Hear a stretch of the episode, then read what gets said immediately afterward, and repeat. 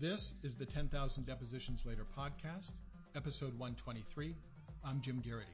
Today's topic Can you issue a 30B6 style trial subpoena addressed simply to corporate representative with knowledge on the topics listed in Exhibit A?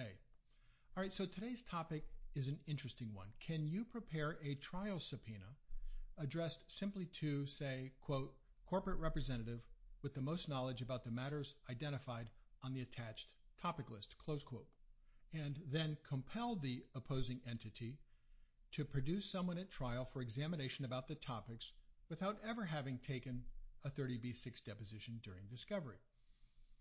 So it's clearly proper to compel a corporate rep to appear and testify about topics if you're in discovery and if you're taking a discovery deposition under Rule 30b-6 or its state equivalents. But can you import that 30b-6 concept into a trial subpoena, the same as if you'd noticed a corporate rep deposition? Or is that really just a deposition in the middle of trial?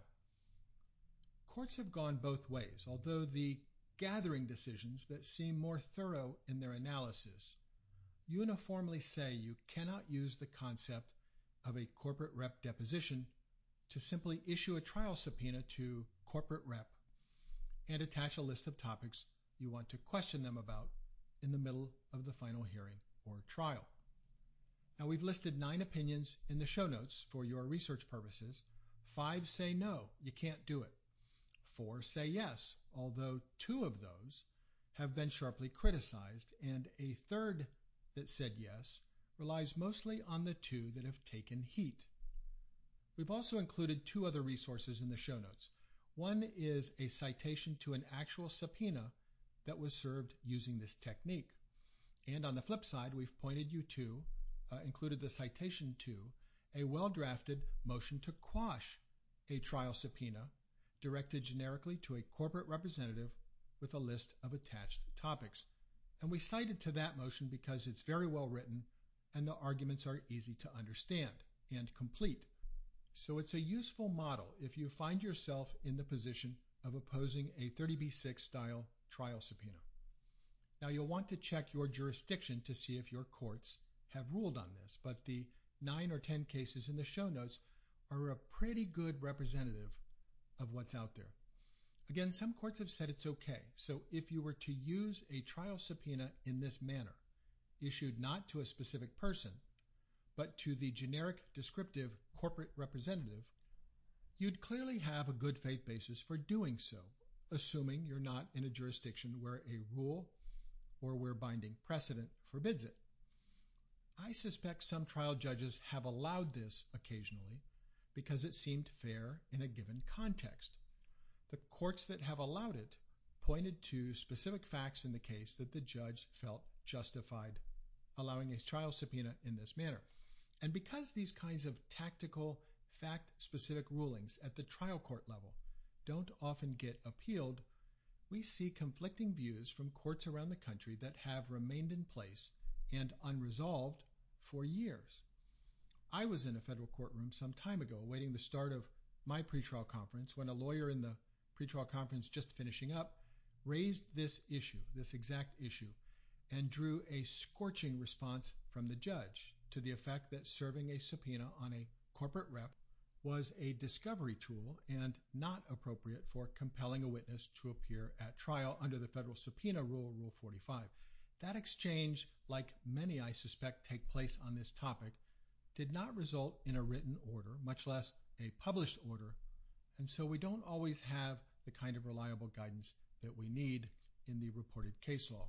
Point being, it's important to research your jurisdiction, first and foremost, when the issue services, using the resources in our show notes to get you started. Keep in mind, too, that the decisions in the show notes on this topic span a period of more than 30 years. So, what does that mean? It means it's important to know when analyzing this issue in one of your cases which version of the subpoena rule governs your situation and which version was in play in the reported decisions. The version relied on in a published decision might well have been amended since then. So as I've emphasized many times, in particular with respect to deposition related research, it's crucial to know A, the version of the subpoena rule in place when a court ruling was issued, B, whether the court applied the correct version, and C, the version in effect at the time of events in your case. For example, uh, one decision in the show notes dates back to 1989. Another decision we've provided you was issued about two weeks ago. Since the 1989 opinion, however, the federal subpoena rule, Rule 45, has been amended five times in 1981, 2005, 2006, 2007, and 2013. Now, not all of those amendments touch specifically on this issue, but it does reinforce the point that older decisions can become irrelevant with the collective stroke of a pen by the committees that amend these rules. And if you're looking at the interplay between two rules, such as here, Rule 45 and Rule 30b-6, it's important to identify and analyze the application of changes to both of them. And finally, of course, it's also important to double check and verify your opponent's research as well. All right, let's take a quick run through the arguments against issuing a trial subpoena directed generically to a corporate rep and attaching a list of topics they should be prepared to discuss at trial. Then we'll flip the script and run through the arguments in favor of allowing it. Cases that say you can't advance the following reasonings. I say one, Rule 30b-6 specifically applies to the deposition of a corporation. The text of Rule 45, the subpoena rule, on the other hand, references the service of subpoenas on named persons. There is no provision in Rule 45 allowing a 30b-6 type designation of areas of inquiry. That's the Hill versus National Railroad case in the show notes. And the failure of a trial subpoena to name a specific person is by itself fatal. That's the Legion Systems case in the show notes, which cited Federal Rule 45A1A3 and 45B1. Second point we see made in the cases allowing this technique would run afoul of the subpoena power of the court to the extent that the person that would need to be produced is beyond the geographic subpoena power of the tribunal. That's the Hill versus National Railroad and Hill versus Homeward residential cases. Next point. Subpoenas to corporate representatives are often not accompanied by the tender of payment for appearance at hearing or trial because the party serving it usually will not be able to name the witness and doesn't know where they are, rendering the subpoena invalid for that reason. Failure to tender payment. I covered that in the book 10,000 Depositions Later on page 155, section 4.02II, and I cited several cases there about the need to accompany a subpoena with a tender of payment and the consequences of failing to do so. Next argument. The mechanisms in 30b-6 simply have no application to Rule 45, and to conclude otherwise would be to allow Rule 30 to expand the meaning of Rule 45 without any textual support in either rule. That's Legion Systems case. Next one. Rule 30b-6 contemplates depositions during discovery, not trial, and a subpoena to summon a generic corporate representative to testify at trial or final hearing is in effect a deposition during trial and is impermissible. That's Hill versus Homeward Residential. And lastly, also from the Hill versus Homeward Residential case, which by the way was a federal appellate decision from the Sixth Circuit in 2015, the court there said Rule 45 is technical and precise and was not drafted to be modified through judicial fiat and generic notions of common sense. All right, Uh, the cases allowing this assert the following that say you can serve a 30b6 style trial subpoena.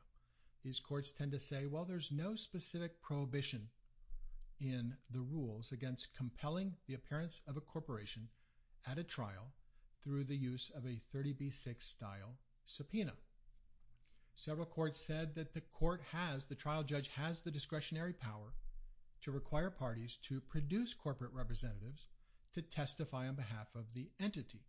And a corporate representative, even assuming it's in the nature of a 30b6 style subpoena, could be deemed a party not subject to the strict geographic limitations on subpoenas of, of individual witnesses. That's the Conyers versus Balboa, the Esplenda Tree, and the Aristocrat Leisure cases in the show notes.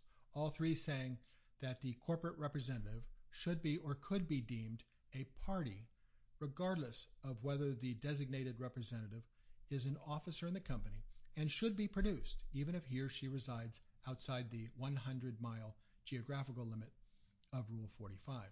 And lastly, these courts tend to say that the parties from whom corporate designee testimony is usually sought in these circumstances are likely to have known for some time or should have reasonably anticipated having to give testimony about a given topic, and so enforcement of this kind of trial subpoena is not burdensome. That's from the HTC Corporation case in the show notes. All right, so there you are. As always, a very interesting topic. We've given you a good outline of the law in this area, the cases for and against, a sample subpoena, and a sample motion to quash in opposition to that kind of subpoena and we've also given you the core arguments for and against. This isn't necessarily a rare phenomenon. You might well have encountered it yourself. Sometimes lawyers may serve these kinds of subpoenas in good faith without thinking it through or appreciating that there's an issue to be researched. Certainly in the case uh, where I was awaiting a pretrial conference where I saw the dialogue between a federal judge and a litigator who raised this, it seemed clear that the lawyer had not pondered whether there might be a distinction in terms of who and how you subpoena deponents during discovery versus final hearing or trial. Completely understandable. All right, thank you so much for listening. And if you have a moment, my production staff would genuinely appreciate it if you would go to wherever you download your podcasts and leave us a five star rating and maybe a nice comment about something relating to the podcast that you really appreciate. That kind of feedback, the ratings and the comments really motivate us to produce these high quality episodes and to provide you with free and valuable research in the show notes. The goal, as always, is to generate short, to the point episodes on single topics with the research to back it up and get you started. So the ratings in the various podcast forums are really fantastic, and you have no idea how positively they affect our production crew. They do pay attention to those, and it should only take you a moment. Thank you again, and we'll talk to you again soon.